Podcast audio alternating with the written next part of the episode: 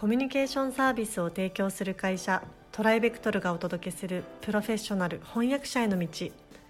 このポッドキャストでは将来翻訳者になりたいと考えている方々のためにプロの翻訳者になるためには何が必要なのか注目のトピックを交えてお届けします。この番組は企業大学研究開発機関向けの翻訳サービスを提供するトライベクトルが対応言語50カ国以上年間1万件以上の翻訳実績をもとにお届けします。皆さんこんにちは。プロフェッショナル翻訳者への道。今回も始めさせていただきます。今回も富山さんにお話をお伺いしていきたいと思います。よろしくお願いします。よろしくお願いします。はい、えー、今回のテーマは海外の翻訳者事情というテーマなんですけれどもやっぱり日本とはだいぶ違うということですかね。まずはそうですね。はい。じゃあそのあたりを詳しくお伺いできればと思います。よろしくお願いします。はい、えー、英語圏と比較すると日本の翻訳者の社会的ステータスは一般にあまり高くないと言わざるを得ません、うん。えー、例えばオーストラリアには国家資格があって、えー、かなりのハイレベルです、はいまあ、国家が認定した翻訳者を名乗れるわけですね、うん、でこれに合格するとサーティフィケートのほか大きなこうハンコハンコスタンプ、うん。もう国家がに認めた翻訳者による翻訳ですよっていうことを証明する犯行があの支給されまして、はい、品質と力量をまあ証明されるわけです。なるほど。で開業の時にこの資格を持っていると名乗ると当然信頼も集まりますし、うん、まあ、サラリーも良くなるわけですよね。なるほどなるほど。はい、で英国にも同様の取り決めがありこれはあの民間の、うん、えー、第三者機関っていうんですかね、はい、第第三セクターの運営する資格のようなものがあって翻訳者の技量を一定程度保障する仕組みとなっています。なるほど、えー、英語圏では、はい、その翻訳者は翻訳者なんですけどもあの言語スペシャリストというくくり方をする傾向がありまして、はい。えー、もちろんまあピンからキリではあるんですけれどもあの一般にこう日本ではオタクが好きでこもってやっているっていうようなイメージがまだまだつきまとうんですけどなんか暗いイメージですかね。どうですか？なんか。うんまあおとなしいイメージはありますね。英語の好きな人が家にこもって授業をひいひいそうですね。なんかアルバイトしてるみたいな。アルバイト、うん、そうですね。そうですね、はい、はい、静かなイメージありますね。そうですよね、はい、空いた時間に片手間にやっているというイメージが残っていたりするんですね、うん、また通訳やビジネス現場に行けなかったので仕方なく実力が足りないから翻訳に回されてきたとみなすあの事情に通じていない人が多いんです。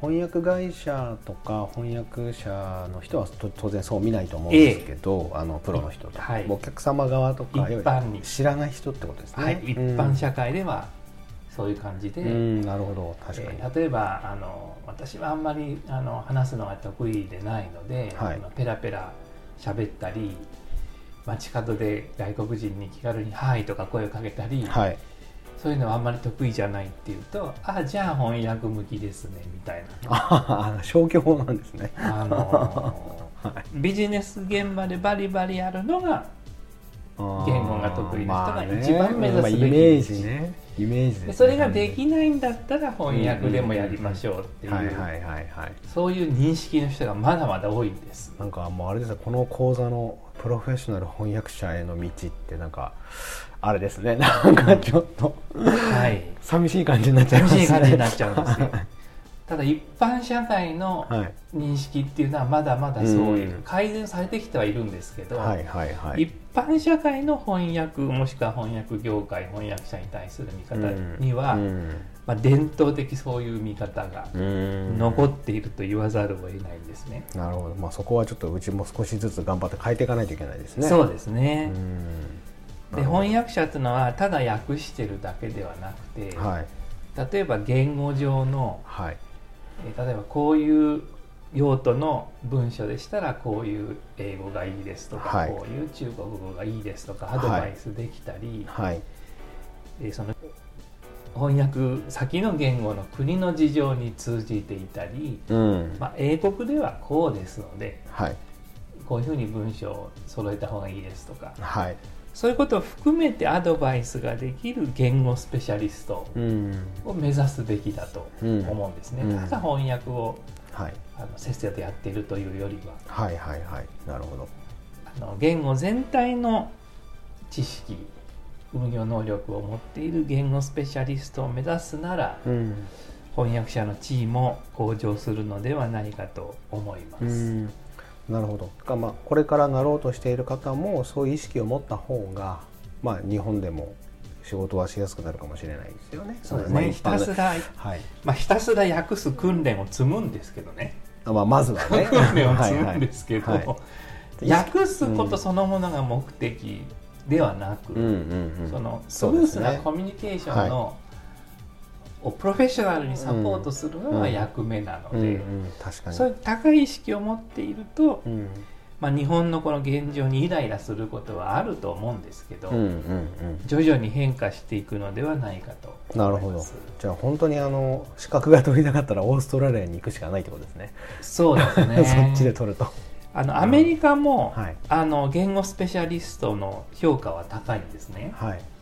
やっぱり言語スペシャリストになると尊敬されます。うんなるほど。ただし自由の国なので、うんうん。翻訳会社を開業するのは非常に自由なわけです。あまあ敵も多くなると、はい。ライバルも多くなるもうはい。本当にインターネット見ると乱立している状態で、うんなるほどなるほど。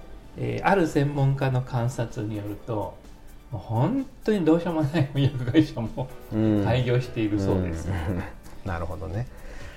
じゃあその辺はこう有象無象がえーあると。あのやはり淘汰されていきますので、ん。いくら開業できてもお客さんが集まらなかったり、はいはいはい。一発で信用を失ったりしますので、うんなるほどね。開業の自由はありますけれども、はいその先はやっぱり厳しい道が待ってるわけですよね。レッドオーシャンかもしれないですね。えなるほどわかりました。